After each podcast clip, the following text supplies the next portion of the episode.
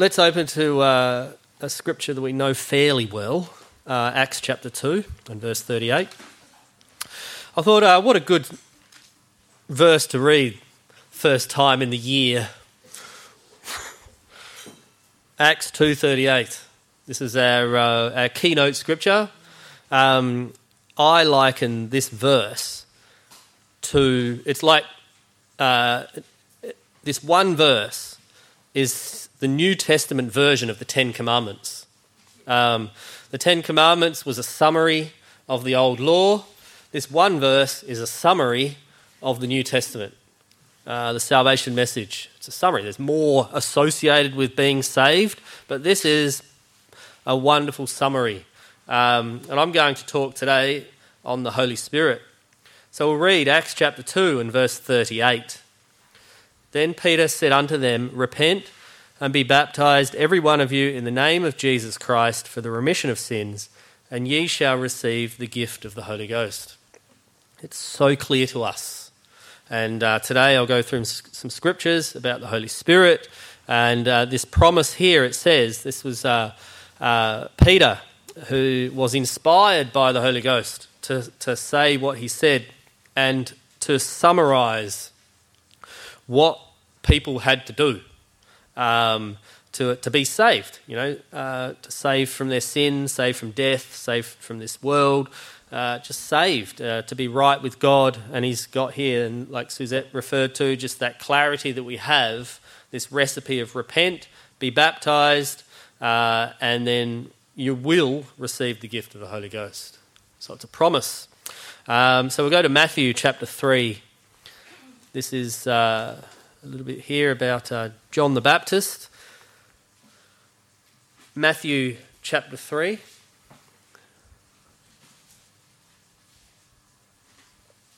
We'll start in verse 11.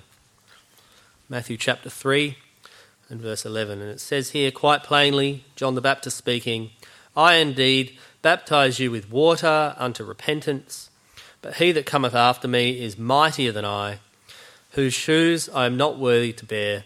He shall baptize you with the Holy Ghost and with fire, whose fan is in his hand, and he will thoroughly purge his floor, and gather his wheat into the garner, but he will burn up the chaff with unquenchable fire. Then cometh Jesus from Galilee to Jordan unto John, to be baptized of him. But John forbade him, saying, I have need to be baptized of thee, and comest thou to me? Now, John was right in that um, in that statement. Uh, John had an understanding of uh, who Jesus Christ was, but Jesus responds and says in verse 15, And Jesus answering said unto him, Suffer it to now, for now. Like, uh, I, I remember when I first came to the Revival Fellowship and I was talking to a work colleague, and, uh, and she didn't like the fact that the word suffer it to be now. Like it's a, it's a very abrupt thing. And it's like, well, Jesus used this word suffer, like allow it to be now. But I like the word suffer. It's like, come on, John, just drag yourself to do it. Make yourself do it. Yes, you are not worthy, you know, but you've been called by God, so just do it. Okay, and uh, suffer it to be so now, for thus it becometh us to fulfill all righteousness. Then he suffered him, so he obeyed God. And Jesus, when he was baptized, went up straightway out of the water, and lo, the heavens were opened unto him. And he saw the Spirit of God descending like a dove and lighting upon him. And lo, a voice from heaven saying, This is my beloved Son, in whom I am well pleased. And this here was the start of Jesus' ministry. When this, uh, the Spirit of God, like a dove, so a visual thing, lighting upon him, and then this is when uh, God Himself said, Look, this is my beloved Son. Go forth and, uh, and do what you need to do. So the beginning of Jesus' ministry started here. And what's mentioned five times, at least five. No, it's six times. Six times in the, in the New Testament is that John the Baptist says here, came uh, to baptize with water unto repentance, but him who comes after will baptize you with the Holy Ghost and with fire. And uh, John the Baptist, this is what he laid down. His baptism, John the Baptist's baptism, was a baptism with the expectation of receiving the Holy Spirit. And uh, we know of the story in, um, in uh, Acts chapter 19 where that had been changed. But if you're baptized according to John's baptism, you are actually baptized with the expectation of getting the Holy Spirit. So the Holy Spirit was important. John the Baptist knew that. He said, Look, this is why we're doing this, is so that people will eventually be filled with the Holy Spirit. And, uh, and it started here, uh, in a way, in a type, with the Spirit of God descending upon uh, Jesus Christ like a dove. so, this Holy Ghost was so important. Uh, such a, and, and as we read in Acts chapter 2, it was a promise. John chapter 4. John chapter 4. I'll uh, be reading a few well known scriptures, and it's good that they're well known because these are scriptures that we uh, tell others about. These are the ones we refer to. Um, and uh, yeah, it's just we had an outreach down at Carrickalinga, no, Normanville, wasn't it? Normanville Beach, which is basically the same town as Carrickalinga. Um, and, uh, and there was a young lady there who had her Bible out flipping through the Bible, and she undoubtedly would have known about this one. Uh, so, John chapter 4 and verse 19. John chapter 4 and verse 19. The woman saith unto him, uh, saith unto Jesus Christ, Sir, I perceive that thou art a prophet.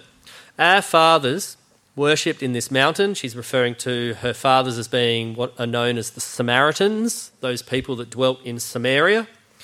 And ye say that in Jerusalem is the place where men ought to worship. So this is uh, still Old Testament times, and it's a time when the Samaritans they uh, created their own kind of copy where they worshipped in this mountain, uh, whereas Jerusalem that's where the temple was, and uh, and so people worshipped in that temple. Um, and this is what she's referring to because she knows that Jesus Christ is a Jew. Verse 21 Jesus saith unto her, Woman, Believe me, the hour cometh, i.e., in the future, when ye shall neither in this mountain nor yet at Jerusalem worship the Father. That's all going to stop, which was pretty major, pretty dramatic change. It says that um, uh, there was uh, much, oh, I can't remember the words it used, but, uh, but much uh, tumult in heaven. You know, there's so much change that happened around this time.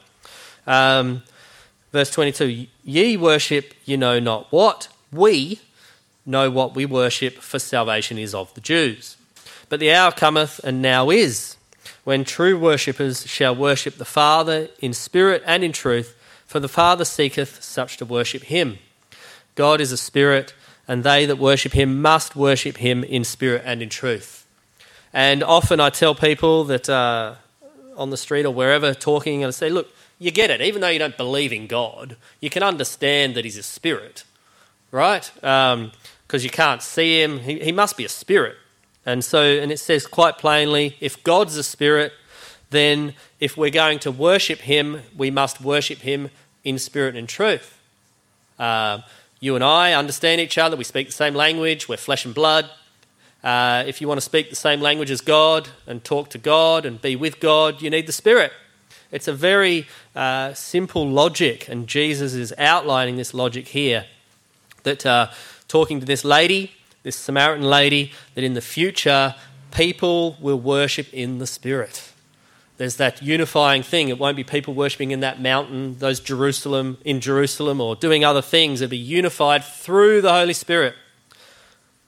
Um, Luke chapter 11. Luke chapter 11.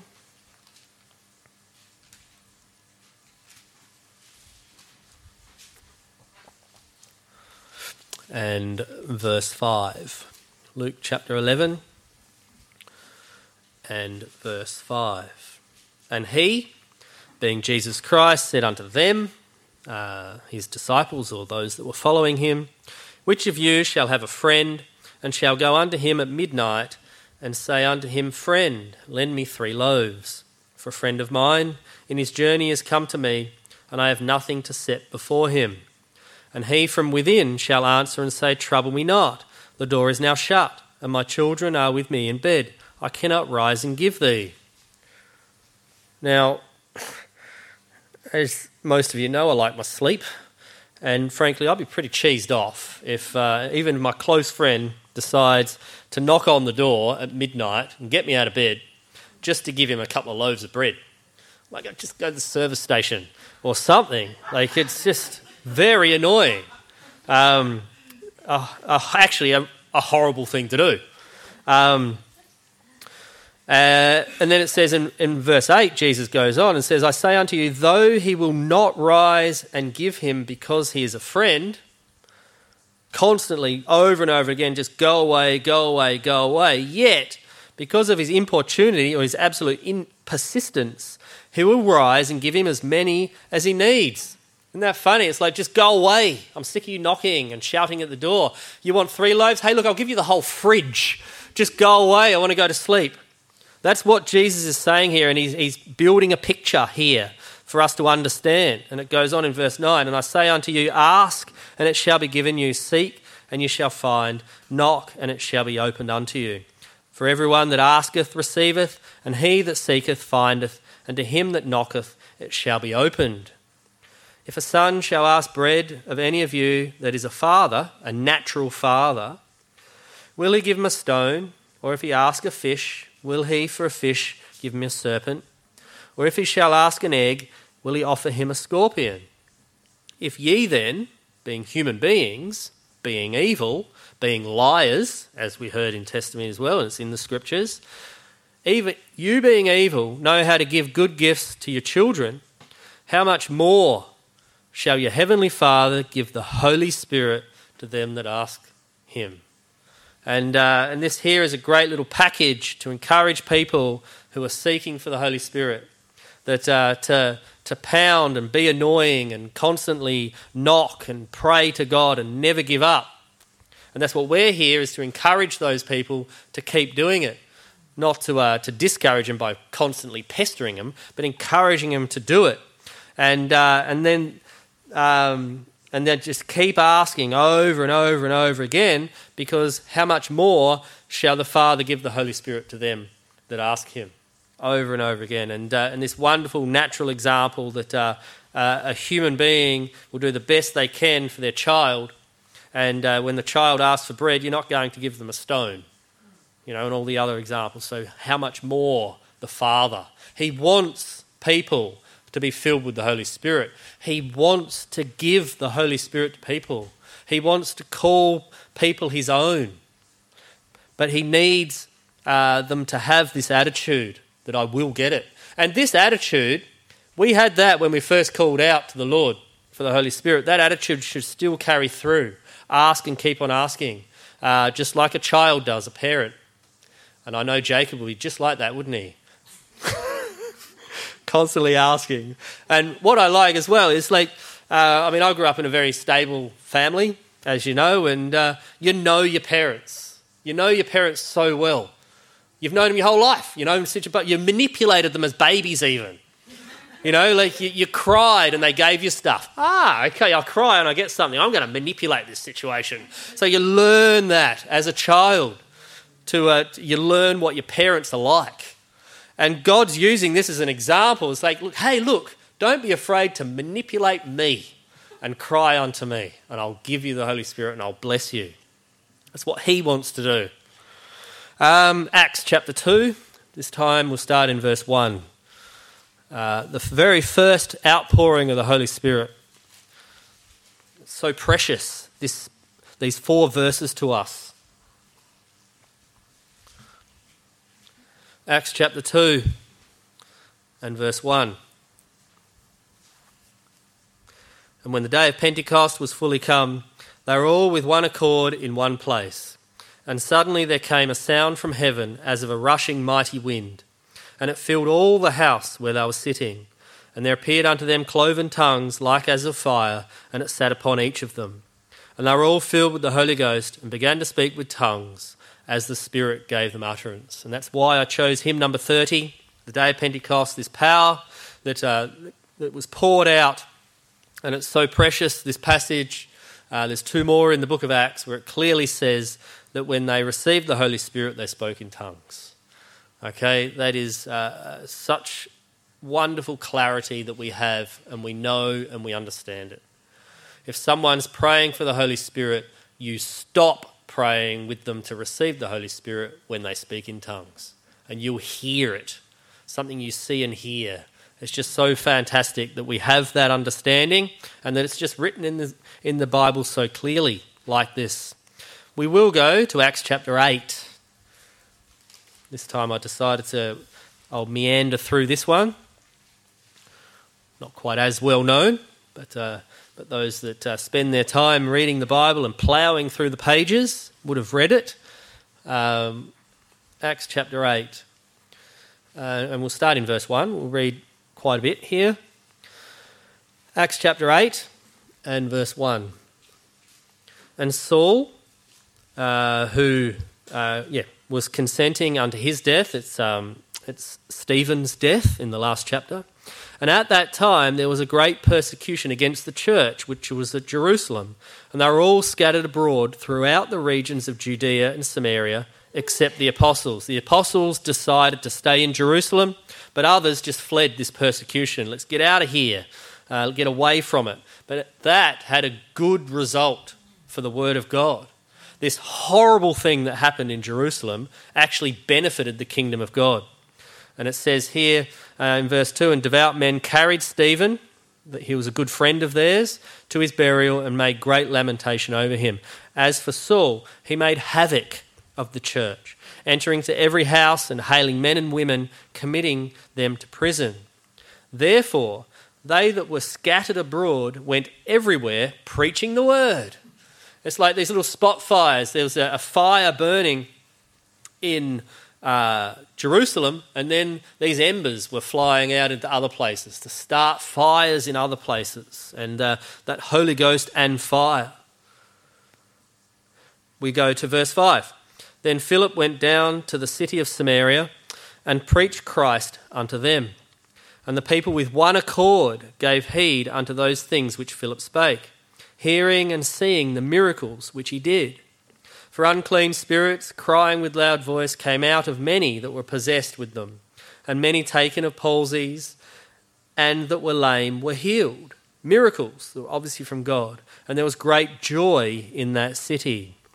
But there was a certain man called Simon, which before time in the same city used sorcery or, or magic. You know, we see it today. People on telly uh, make money from magic tricks and so forth and bewitched the people of Samaria, giving out that himself was some great one or some great person, to whom they all gave heed, from the least to the greatest, saying, This man is the great power of God. He was very uh, deft in his uh, tricks. And to him they had regard, because that of long time he had bewitched them with sorceries. But when they believed Philip, preaching the things concerning the kingdom of God and the name of Jesus Christ, they were baptized, both men and women. Then Simon himself believed also. So you can imagine Simon, who knew a bit about magic and uh, how to uh, trick people, sleight of hand, you know, all those things. He understood what was behind the tricks and how to do it. He saw these miracles and he saw that there was no sleight of hand there, there was no uh, trickery it was a dinkum miracle. And so he also believed. Uh, and he was baptized. And he continued with Philip and wondered, beholding the miracles and the signs which were done. He was, he, in a way, he came from a position of authority and say, No, this is dinkum. I can't replicate that. Verse 14 Now, when the apostles which were at Jerusalem heard that Samaria had received the word of God, they sent unto them Peter and John, who, when they were come down, prayed for them that they might receive the Holy Ghost. There was a special uh, contingent of people that was sent to Samaria because they needed to receive the Holy Ghost. In brackets here it says in verse 16 For as yet he was fallen upon none of them, only they were baptized in the name of the Lord Jesus. Then laid they their hands on them, and they received the Holy Ghost. Praise the Lord, these people received the Holy Ghost. And when Simon saw that through laying on of the apostles' hands the Holy Ghost was given, he offered them money. See, I don't know for sure, but I, I, I, can surmise by the way the story goes that he, he never offered Philip money so that he could do these, uh, perform these miracles. It was only when he saw the Holy Ghost being poured onto a people, he thought, whoa, this is special. You know, uh, I'm going to offer him money so I can have that as a trick uh, in my bag of tricks to, uh, to trick to uh, carry on with my sorcery. He saw something amazing. And it wasn't just the wind changing direction or something like that, or a bird chirping in the tree, or uh, a special uh, Willy Wagtail coming and flying. It was, it was something pretty amazing that he offered money for. He said there in uh, verse 19, saying, Give me also this power, that on whomsoever I lay hands, he may receive the Holy Ghost. But Peter said unto him, Thy money perish with thee, because thou hast thought that the gift of God may be purchased with money. Thou hast neither part nor lot in this matter, for thy heart is not right in the sight of God. Repent therefore of this thy wickedness, and pray God, if perhaps the thought of thine heart may be forgiven thee. And this is Peter, as well inspired by the Holy Ghost. He says, For I perceive that thou art in the gall of bitterness and in the bond of iniquity. Um, which is interesting that Peter can see that because before Peter and John came to Samaria, he was following Philip around. But maybe there was a, a gall of bitterness and bond of iniquity because he was missing out on his income. he earned a lot of money from all this sorcery and magic tricks and stuff, and now people weren't following him. Perhaps. Verse 24 Then answered Simon and said, Pray ye to the Lord for me, that none of these things which ye have spoken come upon me. So, what was this thing that was so amazing that this, uh, this sorcerer wanted and was happy to spend money for? Because he would pay money for it knowing that he was investing in something to make more money. He saw them speak in tongues. Um, now, it doesn't outright say it like it does in other cases, but it actually builds this amazing picture that speaking in tongues as a sign of someone receiving the Holy Spirit is a truly powerful thing and a, a truly convincing thing.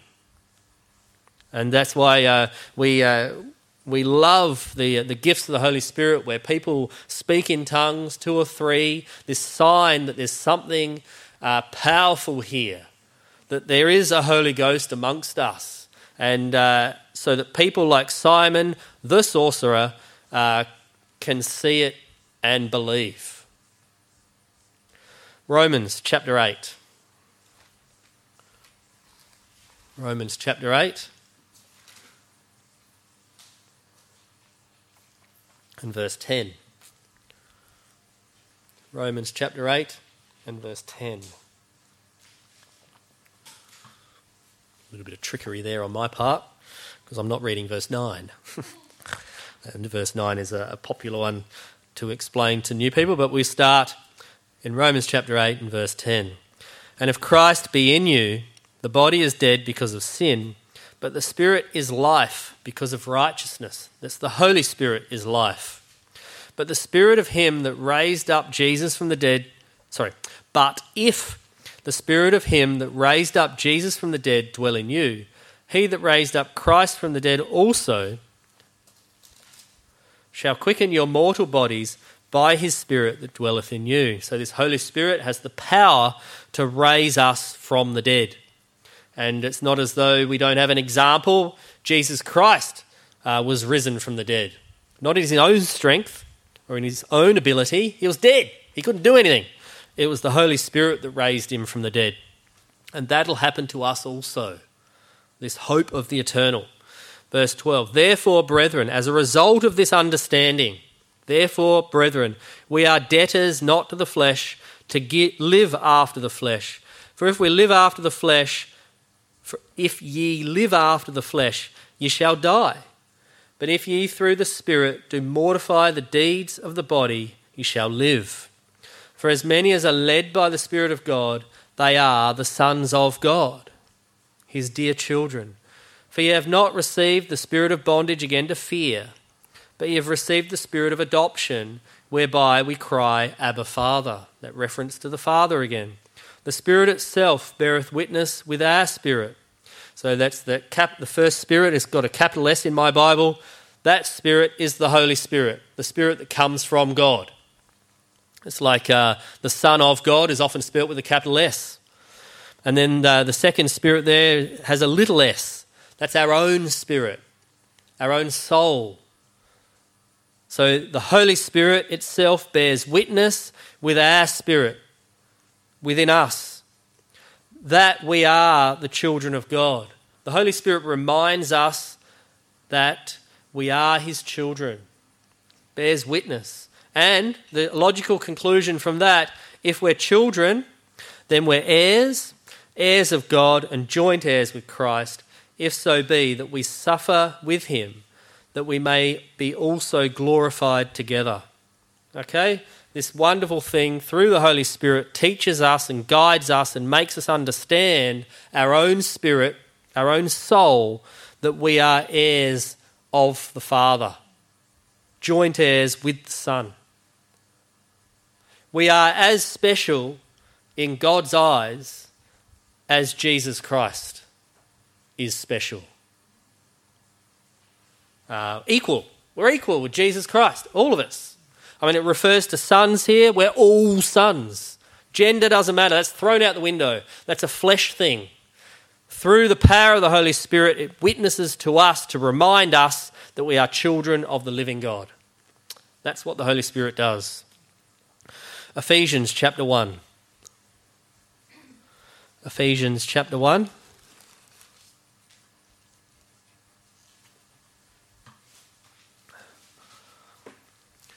And verse 13. Ephesians chapter 1, verse 13. Just to follow on a little bit of what was established in Romans 8. Ephesians chapter 1 and verse 13. In whom ye also trusted after that you heard the word of truth, the gospel of your salvation, in whom also, after that you believed, you were sealed with that Holy Spirit of promise, which is the earnest of our inheritance until the redemption of the purchased possession unto the praise of his glory. It backs up this spirit of promise. Uh, and it, the first part of 13, you know, we trusted we trusted in the Lord. We trusted in the Word. Uh, even though we may not have had the Holy Spirit, we trusted uh, in this gospel of salvation, called out to God. He gave us this spirit of promise. And through that spirit, it's like this earnest, it's like this, um, I don't know, it's like a, like a certificate or a, a stamp of approval. You know, like, um, you know, you, you go through study and you get a certificate to say that you're qualified I mean, there are a lot of jobs that you can't do unless you have a qualification. You have a backing of experience and to know what to do because you're put into a position that needs that. And, um, and so it's our earnest and saying, look, we now are worthy of this inheritance. We have experience, we have something, we've got this stamp of approval from God. Inheritance until the redemption of the purchased possession which is us as well, have been purchased unto the praise of his glory. And that's all made possible through the Holy Spirit. Uh, John chapter 14. John 14. Great passage here. Another aspect of the Holy Spirit, which is so important uh, as we walk on and follow the things of the Lord. And it was referred to in Nina's testimony as well, like the uh, few words that you can use, but I'll read the, the passage John 14 and verse 15. So, John chapter 14 and verse 15. If you love me, keep my commandments, and I'll pray the Father, and he shall give you another comforter, that he may abide with you forever, or he'll never leave you even the Spirit of truth, whom the world cannot receive, because it seeth him not, neither knoweth him. But ye know him, for he dwelleth with you and shall be in you. I will not leave you comfortless, I will come to you. And then we go to verse 26. But the Comforter, which is the Holy Ghost. So we have the Holy Ghost in us, as it says, uh, shall be in us. It's also known as a comforter, to provide comfort, whom the Father will send in my name. He shall teach you all things and bring all things to your remembrance, whatsoever I have said unto you. Peace I leave with you, my peace I give unto you. Not as the world giveth, give I unto you. Let not your heart be troubled, neither let it be afraid. So, this peace, comfort, same thing. When you have comfort, you have peace uh, uh, before the, uh, the living God, uh, which is the Holy Ghost. And uh, what I like there in 26 as well, it says it teaches us all things. You know, like with our spirit. It's one, uh, or together with our spirit, teaching us all things, guiding us in all things. And, and that's what the Holy Spirit does for us. Um, it doesn't come from the world, it comes from God. And, uh, and then it goes on in verse 27 like, not as the world giveth, because, it says, uh, let not your heart be troubled. So, trouble comes from the world. Comfort and peace come from God. And I was talking to someone recently, and it's um, and it's been rolling around in my mind. You know, like um, when we're thinking of things and and it causes us trouble or distress, that's not from God. That's from the world. And so it's great to step back from those thoughts and uh, and put your thoughts into captivity and think, no, praise, hallelujah, praise the Lord, praise the Lord, hallelujah. No, I'm putting my thoughts into captivity. I'm not being troubled by what's going on in my mind because I want peace and comfort, which comes through the Holy Ghost. Jude, the book of Jude. The book of Jude and verse 20. Uh, this passage was uh, read out at Carrickalinga. So I'll make a little point about it as well, like was made there. Uh, but Jude 20 is uh, a very popular verse too. So, Jude 20, we've got here, but ye beloved, building up yourselves on your most holy faith, praying in the Holy Ghost. And when you're praying in the Holy Ghost, you're praying in tongues. So, if you want your holy faith to be built up, you have to pray in tongues. You have to pray in the Spirit. You have to pray in the Spirit every day. It's so important to pray in the Spirit every day, to build up your most holy faith. But then it goes on, verse 21 Keep yourselves in the love of God, looking for the mercy of our Lord Jesus Christ unto eternal life. This word mercy, we're looking forward to, we're looking for, we're, uh, we're enacting the mercy of our Lord Jesus Christ unto eternal life verse 22. And of some have compassion, making a difference, and others save with fear, pulling them out of the fire, hating even the garment spotted uh, by the flesh. Now unto him that is able to keep you from fa- falling and to present you faultless before the presence of his glory with exceeding joy. To the only wise God, our Saviour, be glory and majesty, dominion and power both now and ever. You know, flowing on from verse 20, if we're building up our most holy faith, praying in the Holy Ghost as often as we can, verse 25 says, To the only wise God, God our Saviour, be glory and majesty, dominion and power, both now and forever. You know, through that we get an understanding of that. And then verse 24 keeps us from falling. It'll be a, a, a presenting us faultless before the presence of His glory. That's what the Holy Spirit does. If we keep the Holy Spirit moving and alive, that fire burning, praying in the Holy Ghost, these things happen. And in amongst it, which was brought out at Carrickalinga, is this wonderful thing as well. If we're built up in the Holy Ghost, we have the comfort, peace, joy, all these things that flow from that, uh, contentment, uh, which is so nice. We're keeping our thoughts into captivity and focusing on the, the way the Lord wants us to think it says there in verse 22 having compassion. We have compassion. Um, another place it says in the Bible, bowels of mercy. like a hell gut, like bowels of mercy. But as a result of that compassion that we feel, uh, especially on uh, towards saints, all saints, but even on others, we can make a difference. Right? And that was the key that was brought out. If we want to make a difference, um, show compassion. Um, talking to someone recently as well, like just dwelling on this, is um, you know the world at the moment. Um, uh, there's hardly any compassion. I mean, in Bunbury itself, there's this sticker that goes around "Choose respect." You know, like, and the only reason that's a popular thing is because there's no respect. You know, um, they're trying to have this thing to throw it back, and and so if us we have compassion, wouldn't that make a difference? You know, people that of no compassion, then here we waltz along and we're full of compassion. That's gonna make a difference. So if we want to make a difference, we have compassion. Another wonderful verse that I love it says, Mercy rejoices over judgment. So show mercy and compassion, making a difference. And the way we can do that is if we have this dwelling up of compassion in us, is praying in the Holy Ghost and let our most holy faith be built up. Just wonderful, isn't it? Simple, but wonderful. And it makes a difference. You know, when you're at your workplace or at your school, you stick out, you're different. You have a joy, you have an energy, you have a compassion. You make a difference.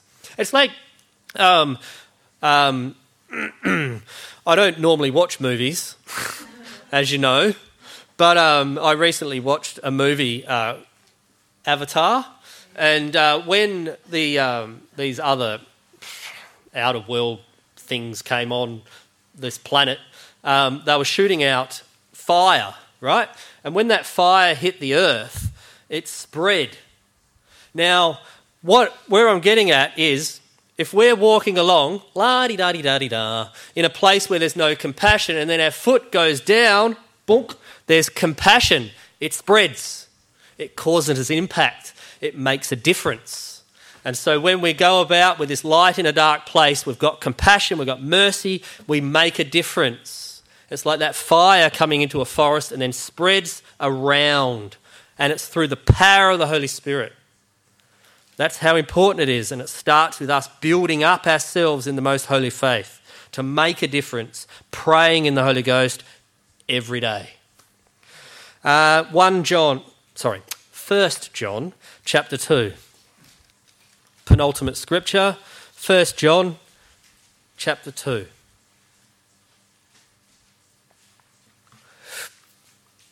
and verse 27. 1 John chapter 2 and verse 27. But the anointing which ye have received of him abideth in you, and ye need not that any man teach you. But as the same anointing teacheth you of all things, and is truth, and is no lie, we heard that as well in testimony, and even, excuse me, as it hath taught you, you shall abide in him. And now, little children, abide in him, stay with him, stick with it, regardless of what happens, that when he shall appear, we may have confidence and not be ashamed before him at his coming. If you know that he is righteous, you know that every one that doeth righteousness is born of him. And the key here is through the Holy Spirit, the, uh, the impact of the Holy Spirit, we have confidence and we're not ashamed. It's like, yes, Lord, I will be caught up to meet you in the air. I am not ashamed of you at all. Not ashamed to call you Lord uh, and have that confidence, which is an aspect of peace and comfort and joy, isn't it? Having a confidence, knowing that God hears us, knowing that we're his children. Finish up on John 14. John chapter 14 and verse 11 some words of Jesus Christ. It's something for us to remember. If we're equal in the eyes of God Himself with Jesus Christ, we have this to remember. John chapter 14 and verse 11. Believe me that I am in the Father and the Father in me, or else believe me for the very work's sake. Okay? So uh, uh, looking at Jesus Christ walking on the earth. He's speaking a lot of things, saying a lot of things. Um, so you can believe him that the Father is in him, or if you can't do that, just believe him for the signs that follow. Okay? Now I use those words on purpose. So Jesus is saying, look, look at the works, look at the signs that follow me, then believe me. And it goes on in verse 12 Verily, verily, I say unto you, he that believeth on me, the works that I do, shall he do also, and greater works than these shall he do, because I go unto my Father. Signs follow us. In the same way that signs followed Jesus Christ and people believed, signs follow us because we have the Holy Spirit and people believe. And it says here, greater works. And the reason there's greater works is that Jesus Christ is with the Father. He's not separate from the Father anymore. He's right there. He's been sacrificed. Uh, the Holy Spirit's been poured out. He is justifying us before Him uh, through the power of the Holy Spirit. And so we get to see greater works. Okay, we get to see wonderful things, signs that follow us, signs that follow believers. Okay, thank you.